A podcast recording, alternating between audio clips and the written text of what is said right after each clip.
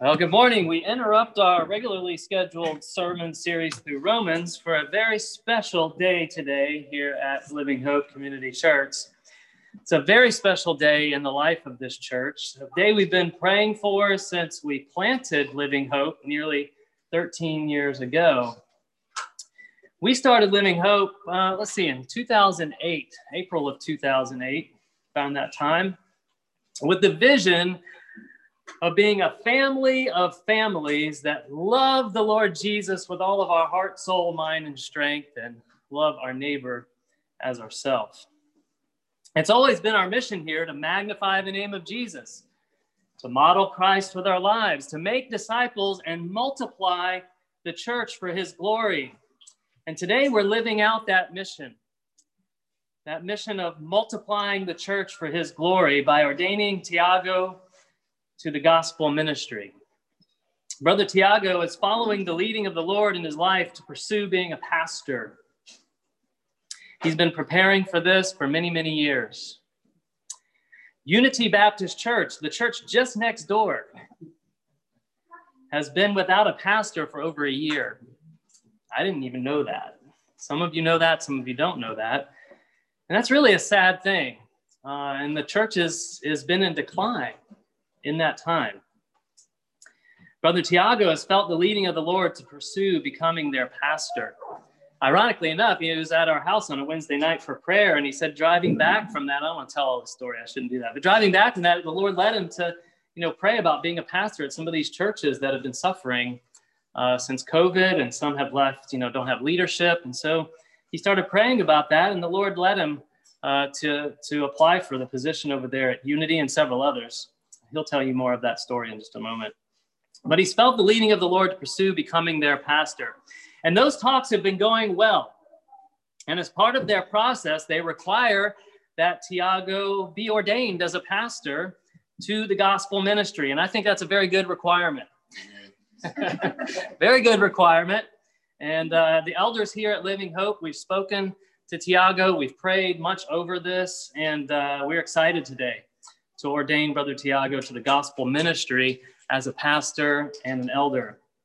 Now, we learned extensively about the offices of deacon and elder in the church as we taught through First Timothy and Titus several years ago. Some of you may remember that sermon series. Now, today we experience the application of that learning here at Living Hope.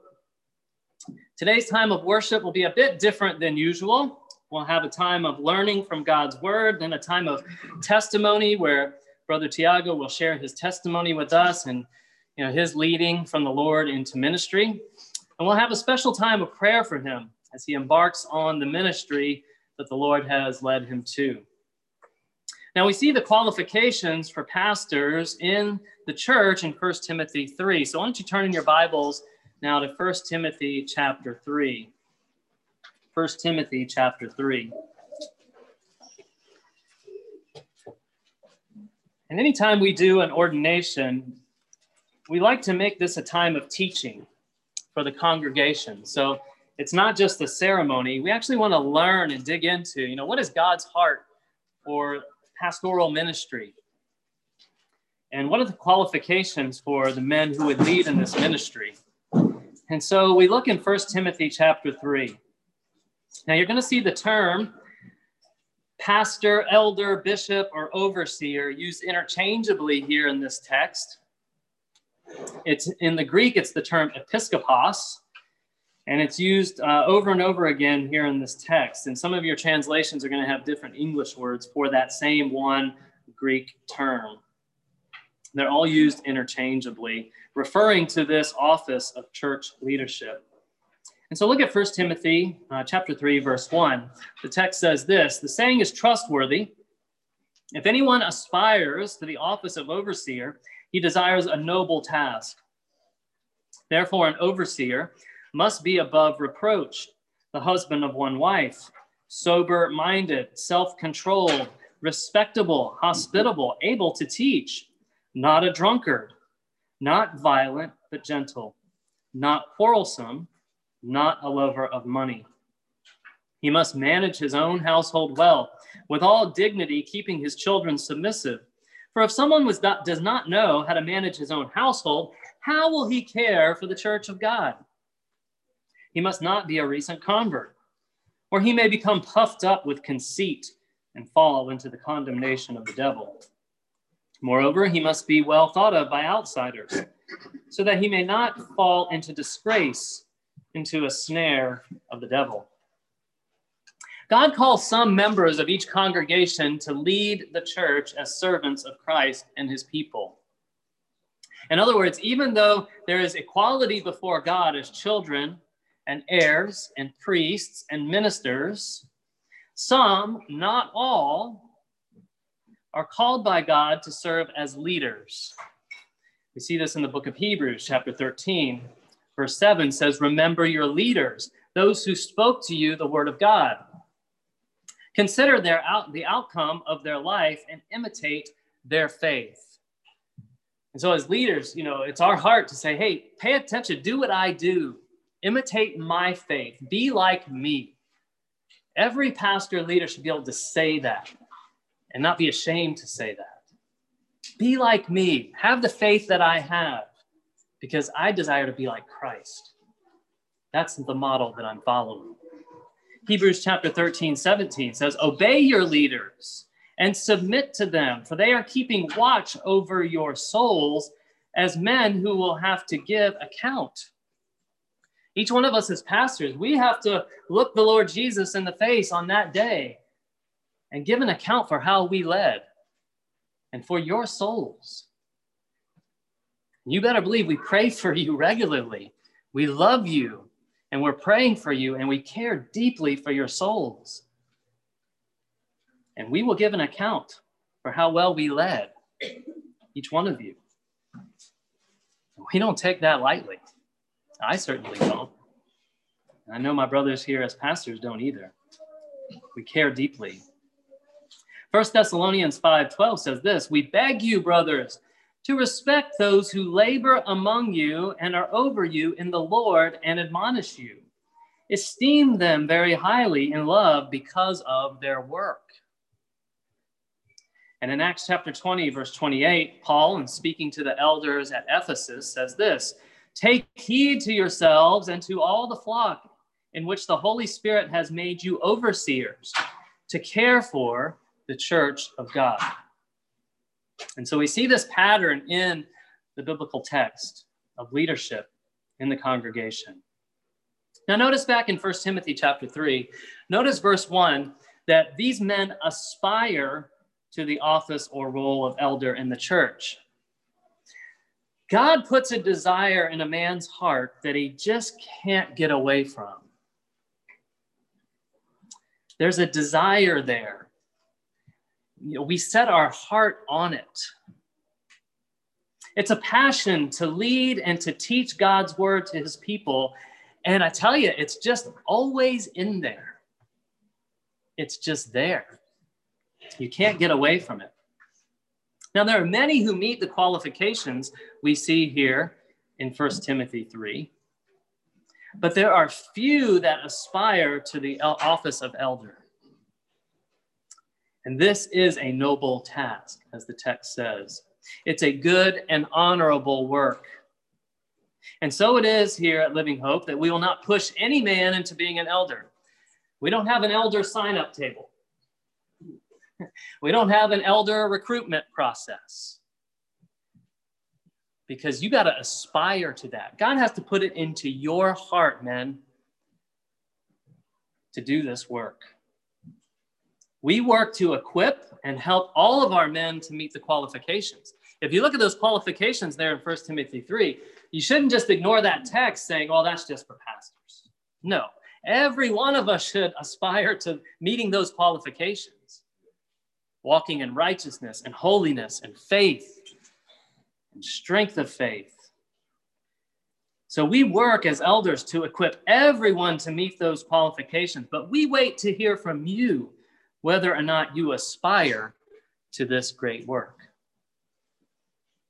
Now, Tiago aspires to pastor God's church. He's told us that. And I ask, what about you, men? There are others of you in this congregation. What about you, men? Has God put that leading into your heart?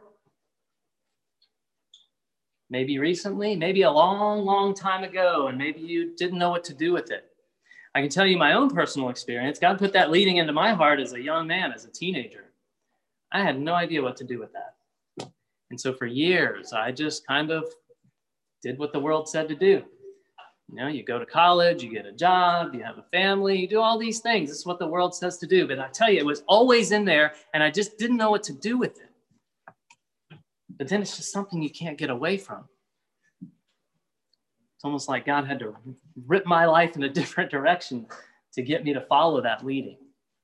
And so it is with some of you, man. Maybe God put that into your heart, maybe recently, or maybe a long time ago, and now it feels like a distant voice. I would encourage you to follow that leading. Talk to us pastors. We will help you and support you in that. It's our heart to see you follow God's leading and to glorify you or glorify Him with your life. And we will help you with that. So please come and talk to us about that. We want to help you pursue that leading and walk in faithfulness to Christ. And so the congregation under Christ and by his word and spirit uses its authority to recognize and affirm leaders whom God calls.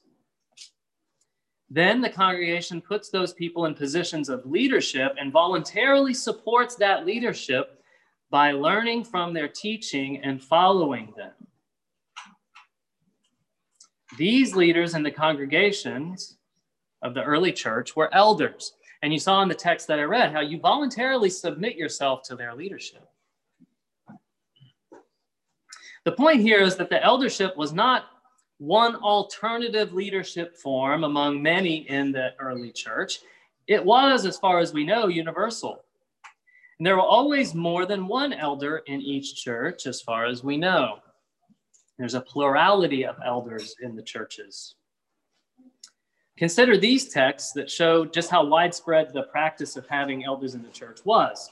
You can see it in Jerusalem in Acts chapter 15, verse 22. It says this Then it seemed good to the apostles and the elders, plural, with the whole church to choose men and to send them to Antioch.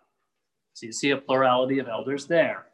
In Ephesus, in Acts chapter 20, verse 17, from Miletus, Paul sent to Ephesus and called to him the elders of the church.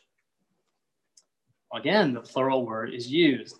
All the towns of Crete in Titus chapter 1, verse 5 says this This is why I, Paul, left you in Crete, that you might amend what was defective and appoint elders in every town as I directed you. So you can see how the church just kind of wanders around and is off track without good, solid biblical leadership.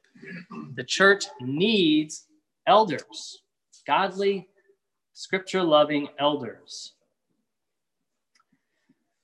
All the churches that James wrote to when he said this to the 12 tribes of the dispersion in James chapter 5 verse 14 he says this if any among you are sick let him call the elders of the church and let them pray over him anointing him with oil in the name of the Lord so he's assuming that there are elders in every church.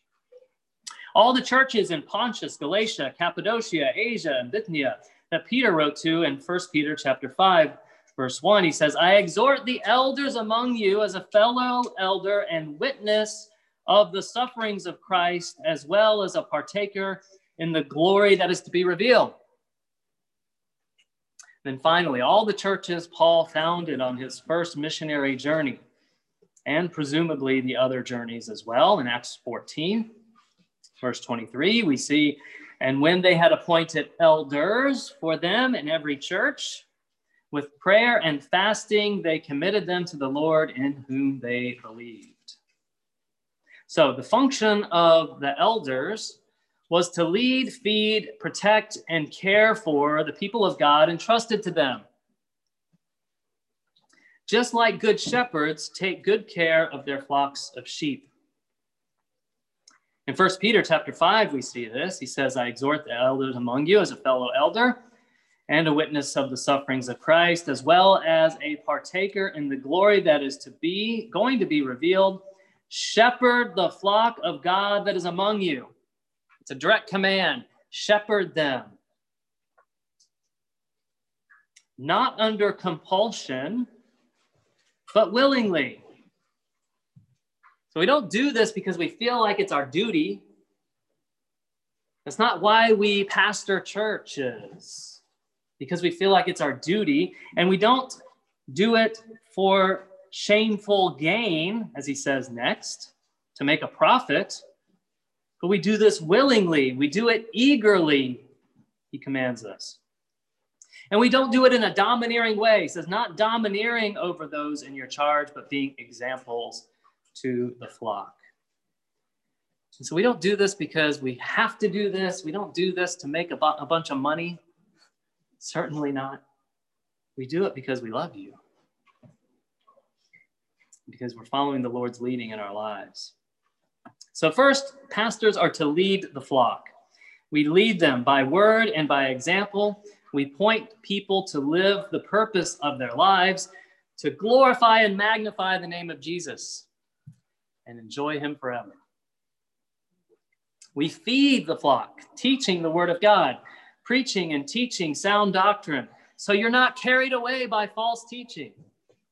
I love it when we are watching something, you know, uh, on, on the TV, we'll be watching a, a, a, pastor preach, or we'll hear it on the radio, and uh, you know, my my my kids will be like, "There's just something not right about what that guy's saying." I'm like, "Yes, you're right. Good listening. You understand sound doctrine. You can smell it when it's wrong. Thank God you are aware of that, right? That's our heart for us as a congregation and as pastors. We want you to know God's word and sound doctrine so that when the slick uh, pastor on TV or on the radio starts saying all kinds of weird stuff that is going to try to lead you astray, you be like, no, no, no, I know what God's word says, and that's not what God's word says. You can know it, right? And so we feed you the word of God, good food right out of this Bible, so that you'll be able to know when the false teaching is in front of you. And you can correct it. And then we protect and care for the flock. We watch for the wolves who look like sheep but aim to destroy. And we defend the sheep from attackers and heal the wounded and the weak. And we have had some wolves come through here in our years of pastoring this church, we've had some wolves come through and it's been tough. But I thank God for my brothers. We stand unified. And the Lord, uh, we pray often, Lord, keep the wolves out. Keep the wolves out. Help us protect our precious sheep here at Living Hope. And so, good pastors are to lead, feed, and protect the flock of God. And know that pastors are held accountable by God for their congregation, as I read earlier, in Hebrews 13, 17. We will give an account to the Lord Jesus. It says, Obey your leaders and submit to them, for they are keeping watch over your souls as those who will have to give an account. Let them do this with joy and not with groaning, for that would be of no advantage to you. Hey, and so there might be a time here when we ask you to do something that you don't understand, you might not even like. And as elders, we're, we're teaching something or we're asking you to do something, or you come to us and ask us for something. We're like, no, I'm not so sure that's God's best for you. Or, hey, maybe the, your relationship with so and so it needs to be reconciled, or any of those types of situations. And, and some, what the what Bible is saying here is even if you don't understand, willingly submit to that. Obey your leaders and submit to them. Now, those aren't words our culture likes at all these days. Obey and submit? No, no. When I disagree with the pastors, I'm out. I'm gone. I'll just, if there's a thousand churches around here, uh, I'll just go to the one right next door. yeah, I'll just go to the one right down the street. Right? That's what we do. That is what we do. I've seen it, and it's happened here. We've had several families just say, I don't want to submit to that. I'm out. I'm gone. Now, you see, one of the things we have as an advantage in this culture is you can just go to the, the church right down the street. There are a thousand churches within probably a five mile radius of this building. It's not like that in, in other parts of the world. You go to Uganda, there might be one church within five miles and you walk five miles to that church and you're glad to because it's the only one where there are other brothers and sisters that you can worship with. Or you go to China and there's only one church that you can go to without being arrested because they haven't found that one out yet. And we take those things for granted here. And so, no, we don't submit.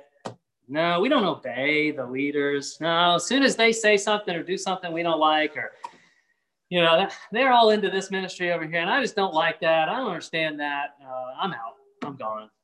I'd say, please, brothers and sisters, no, let's talk about that. Let's work together with that. Let's pray together in that. And maybe through our differences, we can grow together. Let's not just be so quick and simple just to walk away. So obey your leaders and submit to them, for they are keeping watch over your souls. And let us do it with joy and not with groaning. There have been some folks in the past, they're not here anymore, but there was a lot of groaning over those folks. It's no advantage to anybody, it's a lose lose situation in those cases. And so let's have unity through humility, love, and service for the sake of the gospel and the glory of Jesus Christ. So you better believe that God cares about who leads his people and how they do it. This isn't something you take lightly. We, as pastors, we're dealing with the eternal souls of God's people. And so, it is with great joy that we ordain Brother Tiago to the gospel and pastoral ministry. It's been a joy to get to know him and his family over the past year. You even revived my saxophone playing. Man, it's been sweet. He aspires to this great work of being a pastor, and he meets all the qualifications we've just read. And so we need to prayerfully support and encourage him and his family as they work through this pastoral process with our sister church. And it is a process. It is a process. It's, uh, it's not a done deal yet. And so, what we want to do now is take some time to hear from Tiago personally. Uh, so come on up, Tiago. I've asked him to share his testimony and his leading to ministry with us so that we can hear from his heart and be encouraged by his testimony.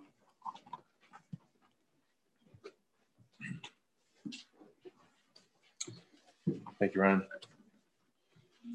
So, as Ryan said, um, it really is a work of God that He does in us and that He has done in your lives as well. So I'd like to share a little bit, hopefully not a lot of bit, just a little bit about what God has done in my life. In fact, uh, some of you know I grew up in a church setting. I was very much like many of you guys. I was running around just before I left the womb through the church hallways. And my mom was running through the church hallways. but from day one, here we go. From day one, day one, I was my family has always been invested in church leadership. Uh, my uncle was a pastor, my father-in-law is a pastor, my grandpa was a pastor, my grandma's father was a pastor, my mom's cousins are pastors. And so from day one is this expectation, well, you're going to follow the line. And the truth is, from day one, I rebelled against that. I wanted nothing to do with it. In fact, becoming a pastor was the last thing I wanted. When I was asked, oh, are you going to become pastor like your uncle or your cousin or your brother or, or not my brother, but my mom's cousins? And I said, no, I don't want that. Because being inside the church family, I witnessed a lot of things that I wish I hadn't witnessed. I witnessed leadership done wrong. I witnessed the problems that came with it. And that's not to throw everything out, out with the throw the baby out the bathwater. But those were things running through my mind, right? As Pastor Ryan just read, I witnessed pastoral leadership that didn't meet the qualifications of the Bible. And so to me, that's what pastoring was a heavy handed leadership that was interested more in lording it over people than in actually caring for their souls. So from day one, I pushed back against that. And in fact, even though I was always involved in leadership, I was always involved in, in teaching or singing and playing. Through my teenage years, uh, I was baptized when I was seven. But really, all, all that happened was I got wet. Yeah. And through my teenage years, I rebelled quite a bit. I continued going to church on Sunday mornings. I continued singing. I continued playing. But I was living a double life for quite a while. Uh, and it, it, became worse through the latter end, latter years of my high school days and the first few years of college, where I would go to church on Sunday and I would teach the youth and I would sing and I would play and sometimes maybe even preach. But then on after service or during the week, I'd go and do everything else that the world was doing, sometimes worse. And that led for quite a few years where I was living this double life. I was one person on Sundays and I was another person throughout the week. And it got to the point where eventually I couldn't handle both. One had to win. And so my sinful nature won. And so I just gave myself fully into the world of addiction and immorality and all sorts of debauchery. But God was very merciful on me. My mom prayed for me day after day. She still prays for me. And we had, uh, I, I was fortunate, like I said, to grow up in a family that served God and continuously prayed for, for us. My grandfather was known for continuously praying for his children and his children's children and his children's children's children. And I'm thankful for that. Because what ended up happening was, as I went and I partied and as I went and, and got myself involved in these things, over time, I stopped enjoying them. I stopped finding pleasure in them. In fact, I lived in a house in college with seven other uh, mates, and it was a big party house. And I remember one night being there um, in the middle of a party, and everybody's excited. And I'd go to my friend and said, Doesn't this get old? Aren't you getting tired of this? Right? Isn't this kind of lame after a while? He said, No, man, this is great. This is what I live for. I don't know what I'd be if it wasn't for this.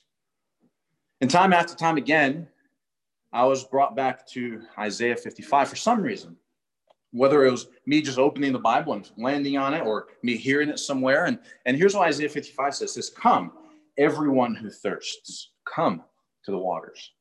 He who has no money, come, buy, eat. Come without money and without price. Why do you spend your money for that which is not bread?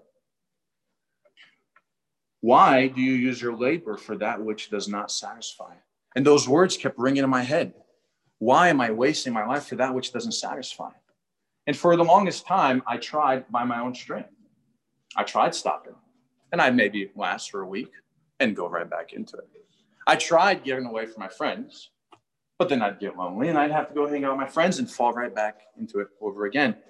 And as I come back to this passage, I would always stop right there. Why do you waste your labor or your money for that which isn't bread, for that which doesn't satisfy? And I never kept reading. But then if you keep reading, it says, Listen diligently to me. Eat what is good. Delight yourself with rich food. Incline your ear and come to me. Hear that your soul may live. And I will make an everlasting covenant with you. My steadfast love, sure love for David. Behold, I made him a witness to the peoples, a leader and commander to the peoples. Then he goes down, he says, Seek the Lord while he may be found. Call upon him while he is near. Let the wicked forsake his way, and the unrighteous man his thoughts. Let him return to the Lord, that he may have compassion on him, and to our God, for he will abundantly pardon. And at that moment, in my in my time of desperation of trying to get away, trying to run away from this sinful life, and I couldn't, I realized well, I, I, what I really had to do is I had to cry out to God for his strength and for his enablement. And over time, there wasn't a specific day, but over time, God began to change the, the desires of my heart. I stopped enjoying the things I used to love and I started loving other things. And it, God orchestrated things so much that at that time, as he was working my heart, that's when he brought Jessica back into my life. She had ignored me for about five years. Uh, more on that later. Yeah, for good reason. One of us needed a little grown up to do, to say the least. But God brought her back into my life. And so she became a partner of accountability, somebody who could be a friend. I had to leave all my friends behind. And God so worked things out that when we got married, we moved to North Carolina and I was able to finally leave that life behind and, and start over. And as Pastor Ron said a few weeks ago, See, God put a new song in his heart, and he did the same to me. Now, even at that point, I never aspired to be a leader, to be a pastor. I just wanted to serve God. I, I read this a couple weeks ago, but this is this was was what was in my heart. I have been compelled by the love of Christ in First Corinthians, Second Corinthians five fourteen, because I have we have concluded this that one has died for all, and therefore all have died, and He died for all, that those who who live might no longer live for themselves, but live for the one who for their sake died and rose again. And so in my mind, all I wanted, I just wanted to serve God. I wanted to make His word known. I wanted to teach. That's why I began seminary, not because I wanted to be a pastor, to be a leader. I just wanted to know more of God's word. I wanted to be able to, to live for him. And I failed and I failed and I failed over and over again, but God continued to be merciful. And it just so happened that as God increased his desire, I started realizing, looking around and saying, man, God has given me so much. He has orchestrated so many events in my life to lead me to where I am now. He has put the right people at the right time. He has given the right tools, the right skills to be able to meet different needs in different locations and to learn from those needs. And I said, what am, what am I going to say when I stand before God? And He holds us accountable for everything that He has given to us and for everything we've done. What am I going to say when He asks you, Tiago, what have you done with the talents I've given to you? Did you hide them away in the dirt so that you wouldn't lose them? Or did you use them to multiply? And as God continued working this in my heart, another passage later on in Second Corinthians, he says this, Paul says in chapter 9, he says, The point is this whoever sows sparingly will also reap sparingly. And whoever sows bountifully will also reap bountifully. Each one must give as he has decided in his heart, not reluctantly or under compulsion, for God loves a cheerful giver.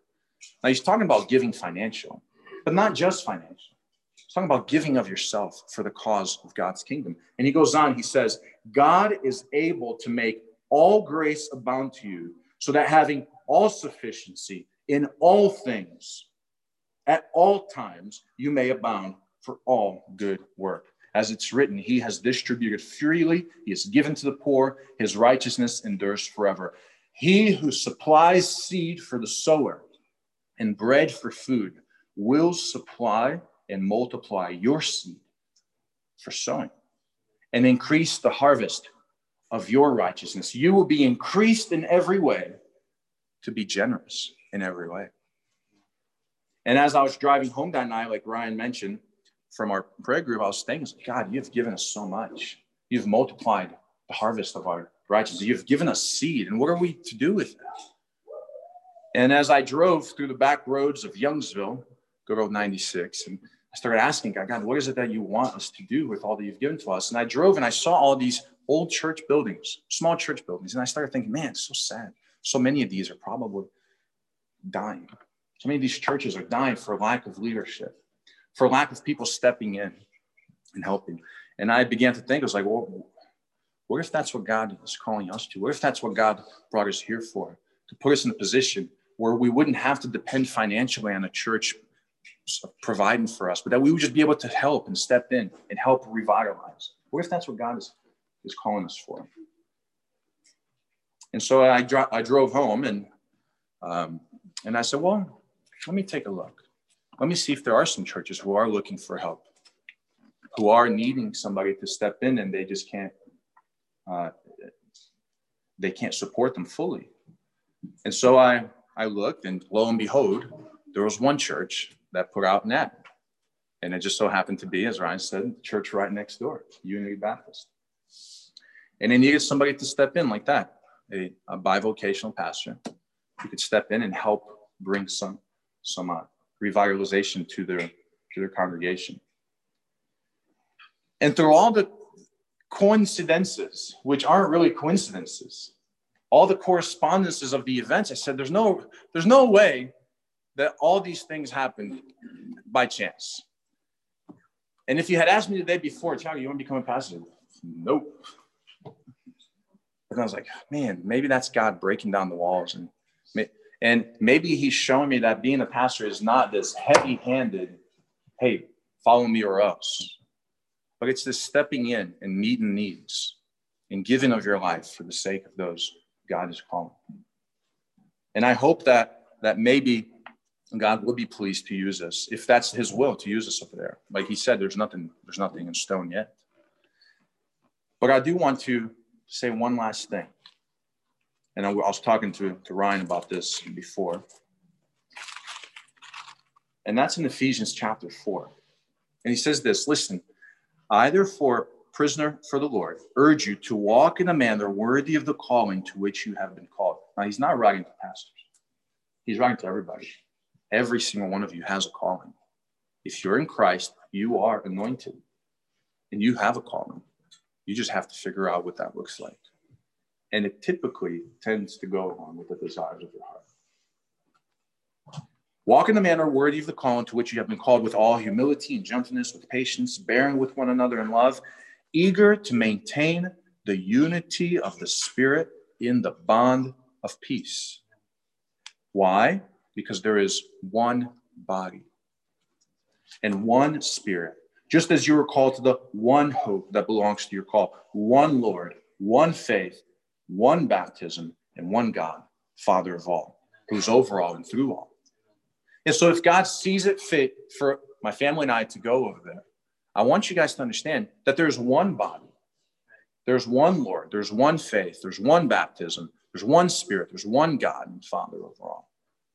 And that, as I talked to Ryan and the other pastors, that our intention would be to continue to minister together, to continue to join hands, and to see what that looks like. And maybe, just maybe, set an example for the other churches around to come together and to put aside differences and to come together under the one, the unity of the Spirit and the bond of peace and, and make God's name known in this land. And maybe, maybe we might be able to do what Jesus said in John 13. Remember when his disciples were afraid because he was going to die? And he says, Listen, here's the best apologetic technique you can have. You want to draw the people, you want to convince the people that God is real. You want to convince them that I really am who I say I am. And here's what you need to do write down these seven steps about the proof of the existence of God. Oh, now, remember the, the arguments from Anselm, and some, and then make sure you're reading also, I don't have enough faith to be an atheist. And, and then read also what Richard Dawkins says so you know how to combat his arguments. And then just then you might be able to convince people. Now, I'm not saying there's anything wrong with those. I love philosophy. I love apologetics. I love reading those things. But when Jesus said, here's the one thing you need to do, what was it? Love one another live in unity, pursue the unity of the Spirit. Then he prayed in chapter 17, he says, Father, make them one, even, even as we are one. Why? So that the world may know that you have sent. Could that be why the gospel witness is so dry in our nation? Because churches are just establishing their own empires and just their own little islands and just ministering for themselves, with themselves, by themselves. And so I pray that if it is God's will, that He would be pleased to not only help us revitalize a small church, but actually begin a movement where we can actually show to the world hey, churches can actually work together and they can actually serve together and they can sing together and they can worship together. So that's my prayer. And I hope that's your prayer as well. And, and I want you guys to take the call seriously, like Ryan said. Maybe God is working in your heart. Maybe young young people, you're you're wondering, what do I do in my life? Well, you only have one life, so don't waste it. Either live for yourself and regret it all, or live for God. And so I want to thank you guys for the opportunity, and I want to thank you guys um, for opening your, your arms and receiving us, um, being willing to, to allow me with my shenanigans and my guitar. Um, but I hope you guys, if, if, if it is God's will for us to go, that you will continue that and that you will have at least one person up here swinging with Pastor Ryan. he can't swing by himself. Thank you. Thank you, brother. I want to pray for you. Uh, you can uh, have a seat there in that beautiful, comfortable blue chair. It was the practice of the New Testament church to gather together and lay hands on and pray for those who were appointed to the offices of pastor and deacon. And so we're going to do that today in following their example. We'd ask anyone who would like to come down and pray. Uh, Tiago's getting a lot of hands laid on him these days. Um, so we're going to lay hands on him and pray. And so anybody else that would like to come down, come on down and um, we'll lay hands on Brother Tiago. pray for him. So go ahead and come on down here. All are welcome to come as we pray. come on, Will. All right, anybody else that would like to come, come on down. And let's pray, brothers and sisters.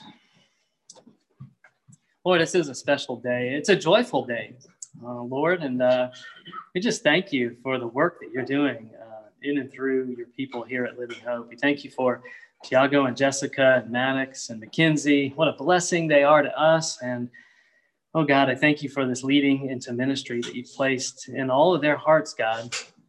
We pray, Lord, that your Holy Spirit would fill them.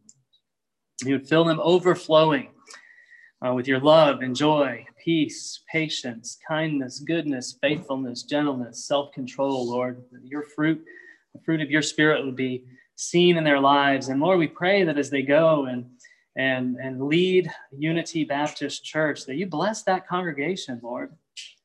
That uh, your name would be magnified there, that uh, that church, Lord, would multiply uh, for your glory. And both of us as sister churches, Lord, would grow together in the unity of the gospel and the bond of peace, Lord. And I thank you that it's the church right next door that you've led him to. You know, I, I don't think that's a coincidence um, at all. Uh, and Lord, help us to see that this this isn't a door that's closing, but this this isn't a goodbye, uh, but this is a door that's swinging wide open. That uh, more souls in Youngsville would see your beauty, Jesus.